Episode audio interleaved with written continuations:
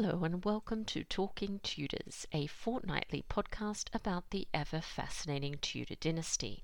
My name is Natalie Grueninger and I'll be your host and guide on this journey through 16th century England. Are you ready to step through the veil of time into the dazzling and dangerous world of the Tudor court? Without further ado, it's time to talk Tudors.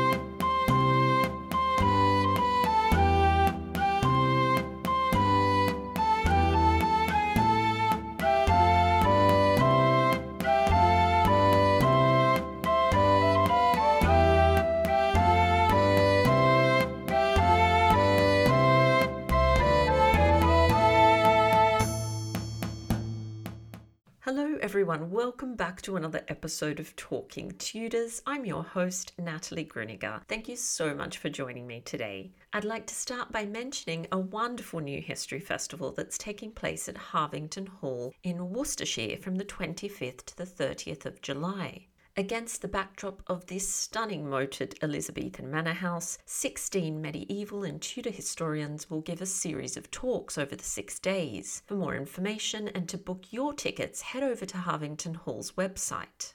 I'd also like to acknowledge and thank the generous listeners who continue to support Talking Tudors on Patreon and extend a heartfelt thank you to everyone who's taken the time to rate and review the show. If you love the podcast and you never miss out on an episode, I invite you to join the Talking Tudors Patreon community. Please visit patreon.com/talkingtudors for more information. Now is actually a great time to join because you'll receive 2 months free when you pledge annually before the 30th of June 2023. Join the Talking Tudors patron family to instantly unlock access to 138 exclusive posts, including audio releases and videos. Patrons are also eligible to attend additional monthly live talks and to enter patron-only monthly giveaways. You can also support the podcast and share your love of Tudor history with the world by buying Talking Tudors merchandise. There are a number of designs and products available, including phone cases, mugs, notebooks, and apparel. Check out all the products at talkingtudors.threadless.com.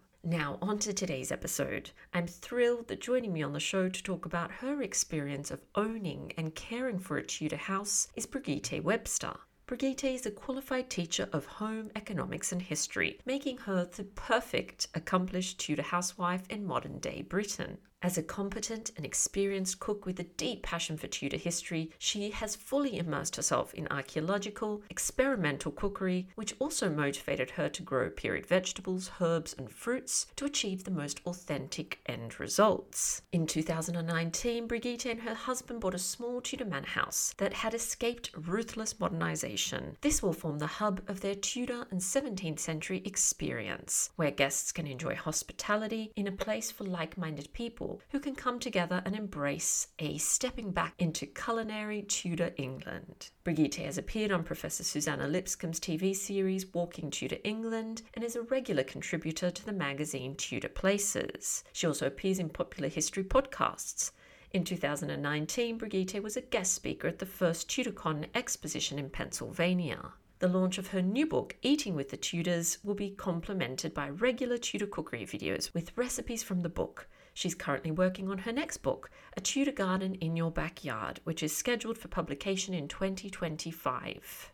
Without further ado, let's dive into this conversation. Welcome to Talking Tudors. How are you, Brigitte?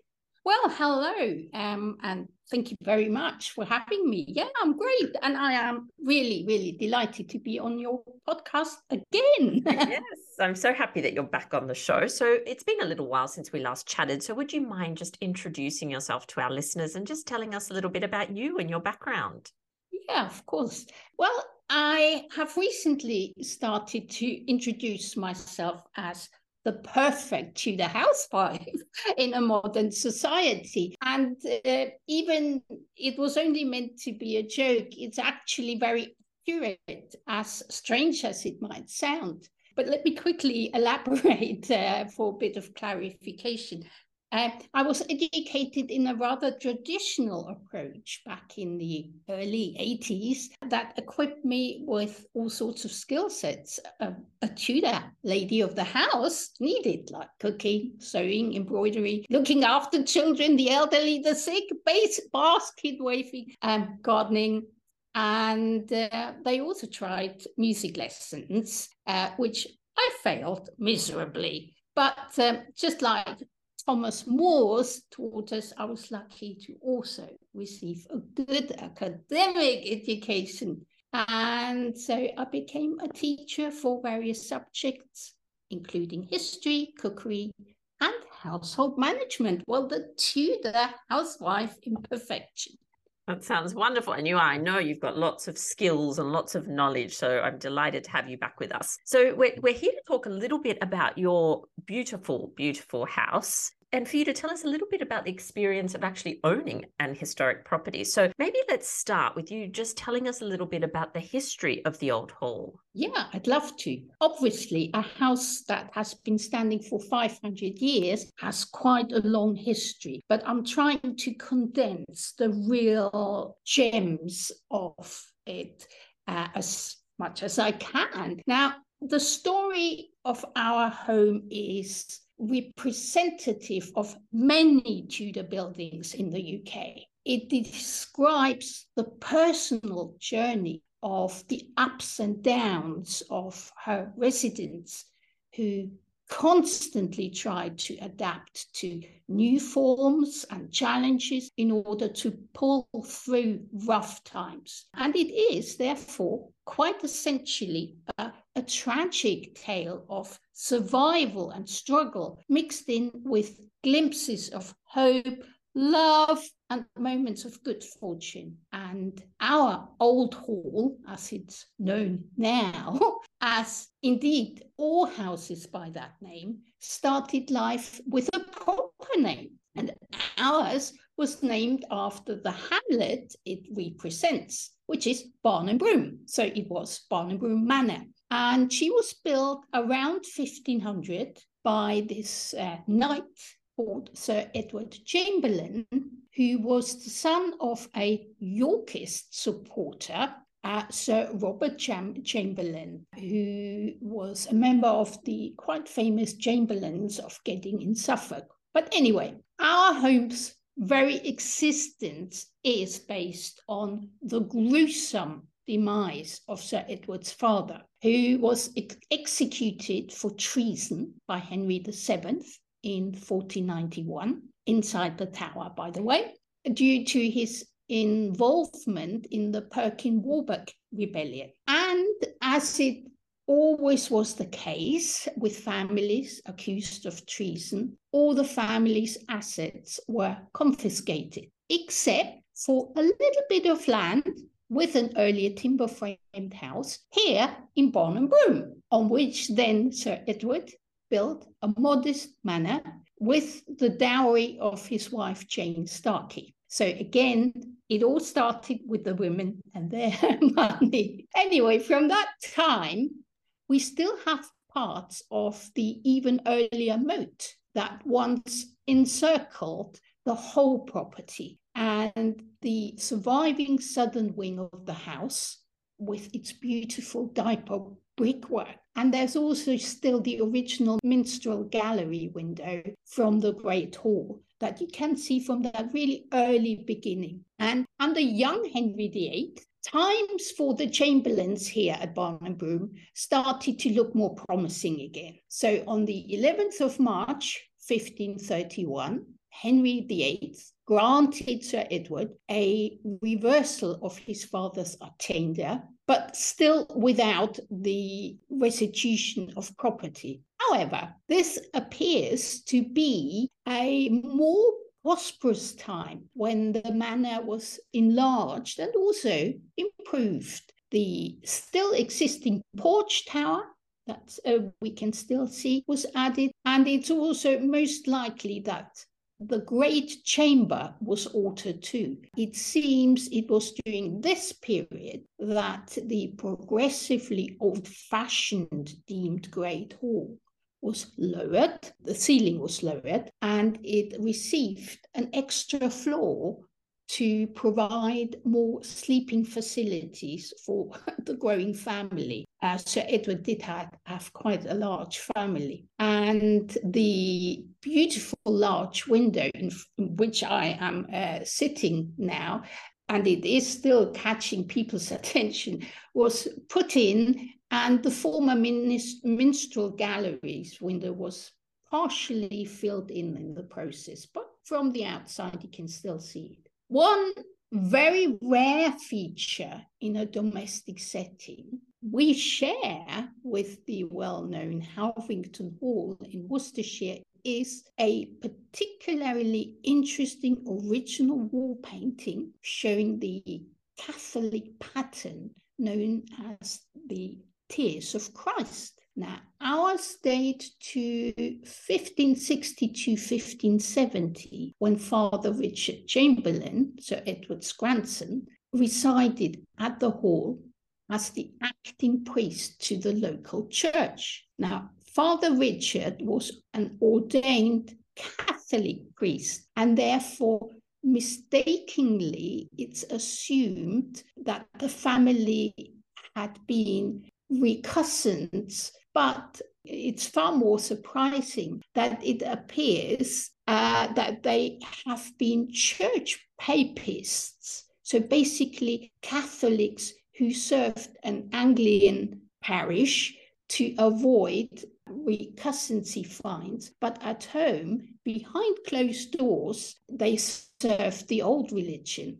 And hey, what better disguise to remain a practicing Catholic, but stay totally undetected here in Norfolk, a Catholic stronghold under the very watchful eye of Elizabeth. Now, we can jump a little bit into 1614, when Sir Edward Chamberlain's great-grandson, by the same name, they were all called Edward, which is so confusing. But anyway, he had the Northing modernized or potentially totally rebuilt. It's hard to tell.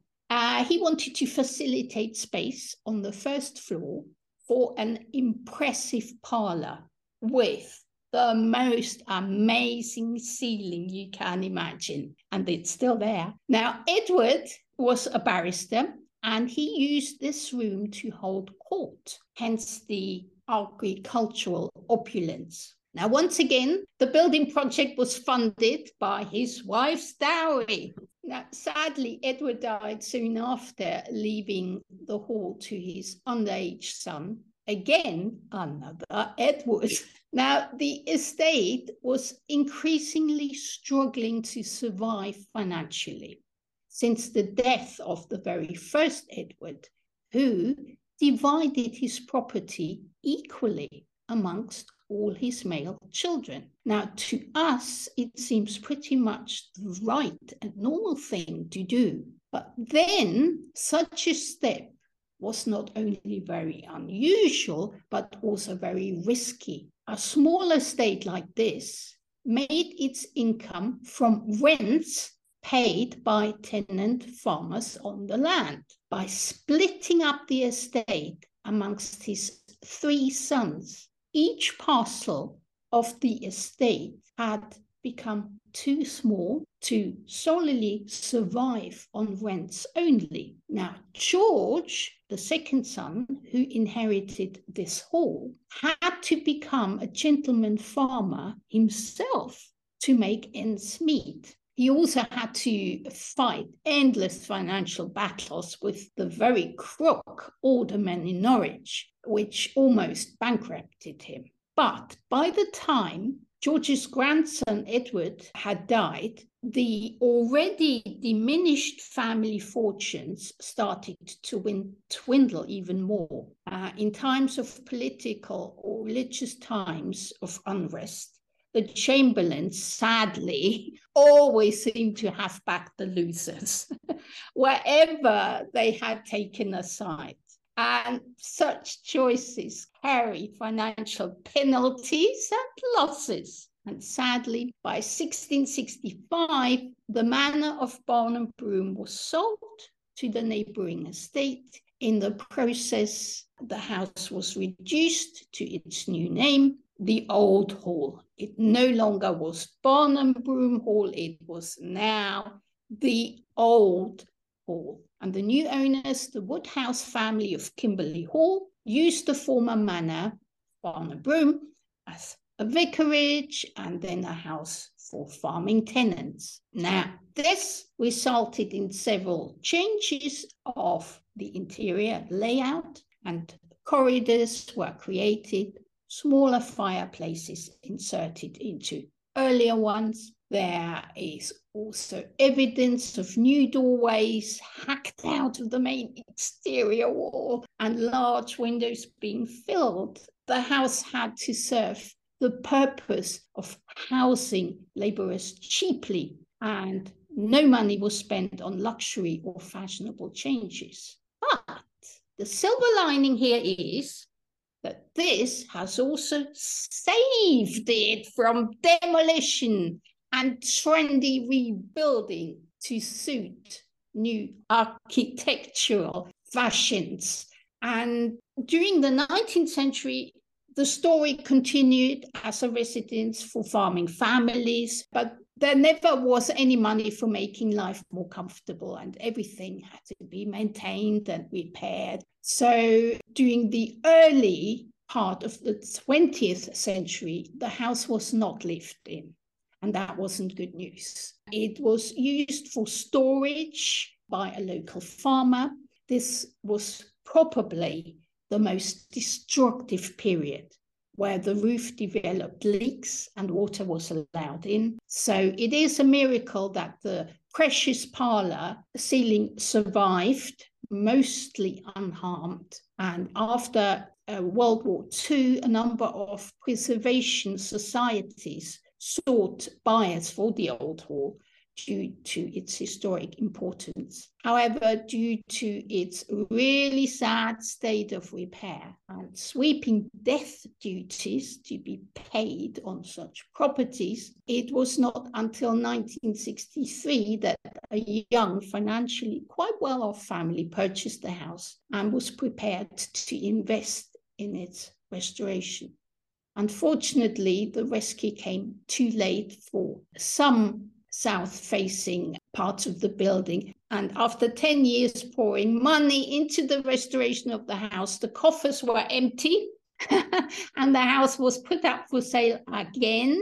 This time it was bought by another lawyer who lived here with his family for 40 years, from which we then purchased the house. But unfortunately, as we are now discovering, some of the work that had been done in that time was carried out unsympathetically and probably undertaken by untrained people who, with their shoddy work in the process of repair and restoration, actually caused more damage in the long run. So since 2021 and November, we have been putting this right, our long, stressful and extremely painful and expensive process, and hopefully will not destroy us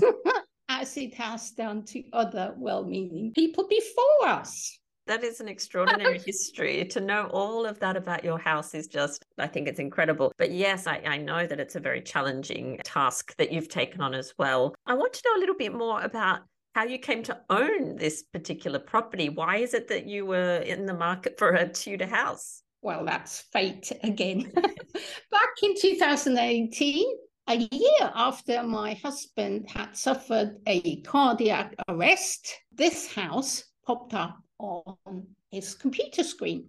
So totally out of the blue, as we had no intention of selling our home in Hertfordshire then. Well, behind my back, he did make a booking to see the house, because obviously, I was the sensible one saying, oh, no, we don't need that stress now. He one day he said to me, "I'm going to see it. Do you want to stay or come?" Well, obviously I came.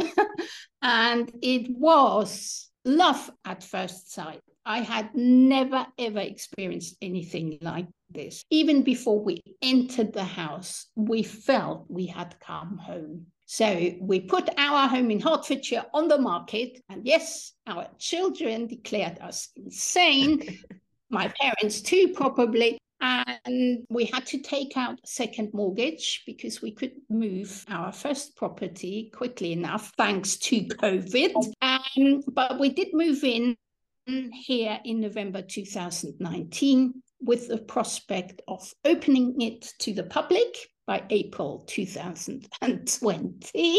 We did have one experience with the Tudor Travel Guide in Sarah Morris here in August 2021, which was just absolutely amazing. And we also were able to run two open days with historic houses before things came to a halt with the unscheduled long restoration work. Yes, I know that you've been restoring it for so long now, and I hope that it's winding down for you at some point. Can you tell us a little bit about the sort of main things? So you mentioned the leaky roof earlier. What are the sort of main things that the restoration journey has involved? Well, what started with just wanting to replace some superficial vintage wrapped or warped plasterboards uncovered layers of serious trouble. And we are talking serious trouble. That is damage caused by water, rainwater, penetrating slowly, almost unnoticed, but rotting away weight-bearing joists and rafters. So since autumn 2021, we have been making the house just safe. So nothing to make it look nice and pretty. It's just making the house safe, stopping it from collapsing, stopping from floors giving way, ceilings coming down. And it is a bit heartbreaking to see so much money going into repair work that nobody will ever be able to appreciate, but it's just necessary. It has to be done in the correct way, unlike previous repair work. And that is very tedious. It takes a long time. And we just have to be patient and carry on finding funds to see it to the end. Buying an old house is always extremely risky, even if it appears in perfect order when you visit, as we did.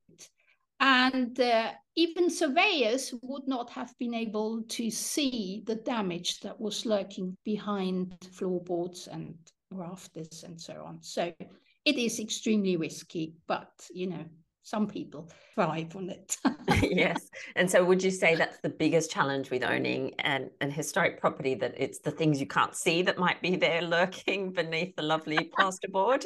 If you asked my husband, he probably would say finding the huge funds that are necessary to upkeep the repair and the maintenance is the biggest challenge. And it's definitely the most stressful one. That has to be said. But it's even regular things like clearing the gutters and cleaning the windows twice a week involves having to put up scaffolding. So that's not cheap, you know. And there's always this worry of what will go wrong next. And so planning financially for the future is really difficult and quite stressful, you know, because you always have to expect the unexpected. For instance, 3 days ago, I had a friend stay here. And while she stayed in the guest bedroom that we had just finished, or I thought I had finished, bits of the wall came down. Oh, no. Luckily, she was out at that time. But the builders came and said, you know, we need to go into this room and have a look what happened. Yeah, and it was just, again, dodgy work carried out by previous builders, and it gave way. It all of a sudden just decided, no, it's just a bit of filling in plaster, and that collapsed. So it wasn't a big deal, but yeah, it made it very obvious. While we can't entertain too many people here at the moment, at just the friends. Moment. Goodness. Goodness me. But you said when you first saw the house, it was love at first sight, and you're still there. You're still there persevering through all of this. So clearly you love the house. So what is it about owning the old hall that you love? Besides all the trouble and continued stress, my husband is still alive. If you're somebody who loves living with history, there is just no better feeling than being able to rescue a Tudor manor house for the future, to actively become part of its long history. It's second to none. It's just pure magic. And neither one of us regret having started this journey. We probably, people always ask, in hindsight, would you still buy it?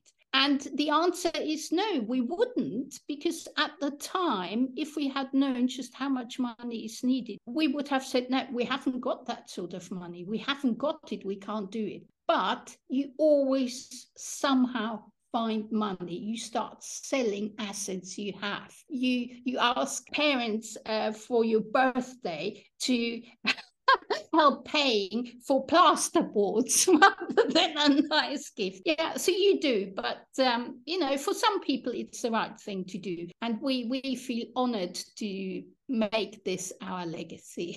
Yes, it's wonderful work that you're doing, obviously, for future generations. And how wonderful that when 200 years into the future, someone tells the story again and the history, that you'll be part of it. I think that's just absolutely amazing. So, Brigitte, you live in an area that has so much history, obviously. So what are some of the other sort of must-see places that you would recommend for people visiting? Well, Norfolk, and in particular Norwich. They are both exceptionally rich in Tudor history, one of the things that attracted us to this area. Now, after all, Norwich was England's second largest city in Tudor England, and it still holds the claim to England's most Tudor city. And of particular interest for Tudor fanatics are, I would say, Elm Hill, Strangers' Hall, and of course the cathedral. And outside Norwich, you have Walsingham, and of course there is Blickling Hall, the estate where Anne Boleyn grew up. But it has to be said that most of the house, as you see it now, is slightly later. But it still gives you a good feeling of the beauty around that area. It's a wonderful area. I was recently there, actually, and I had no idea that I was right next to your house, Brigitte. Isn't that terrible? We could have seen each other. Yeah, you were about half an hour from us. Goodness me, and I had no idea. Yeah, next time, it's okay. So you've obviously talked about the fact that you had a couple of events before things got quite complicated at the hall. Is the hope that once all this, the house is secure and safe for people, that you will again open your doors and invite people to enjoy the magic of the property? Very much so. Indeed, it's one of the main things that keeps us going and to remain focused. It's unbelievable how many people contact me all the time to say, can we come and stay?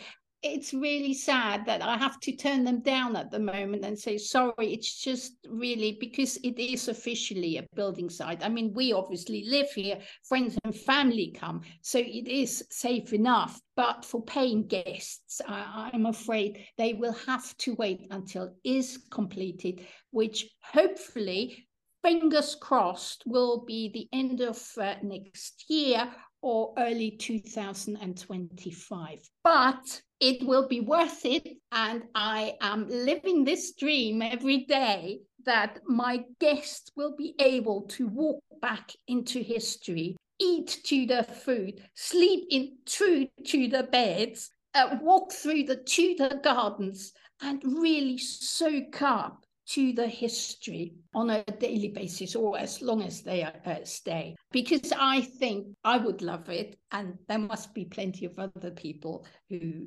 see that as the epitome of a Tudor holiday.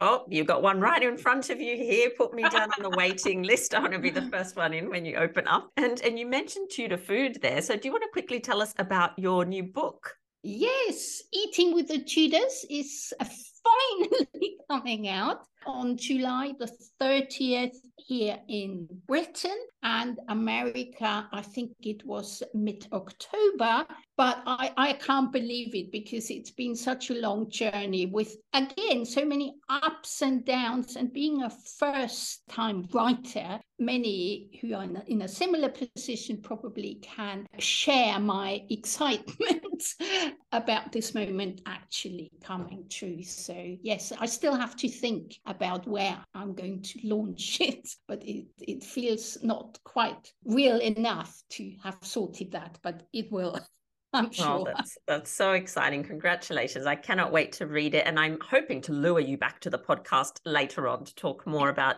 Tudor food and your book specifically. But Brigitte, this has been so lovely. The last thing I want to ask you is for a Tudor takeaway. So something for our listeners to go off and explore after the episode. Yeah, there is actually a lovely TV series back from 2018. It was by Alice Roberts, and she's taking people through Britain and finding the most historic cities. Now, episode number 4, I believe, is about Tudor Norwich, and it's definitely one I can recommend. It's very educational. It gives you lots of little insights. And there was obviously another one by Susanna Lipscomb, Walking Tudor England, which has another episode dedicated to Norfolk, and I feature in it as well. But yes, so there are 2 TV programs that focus on Norwich and Tudor history that I can both recommend. Oh, well, that sounds absolutely wonderful. And thank you again for taking the time out of what is a very busy schedule to talk Tudors with us. Well, thank you very much for having me. It's always such a delight and such joy. I love being here.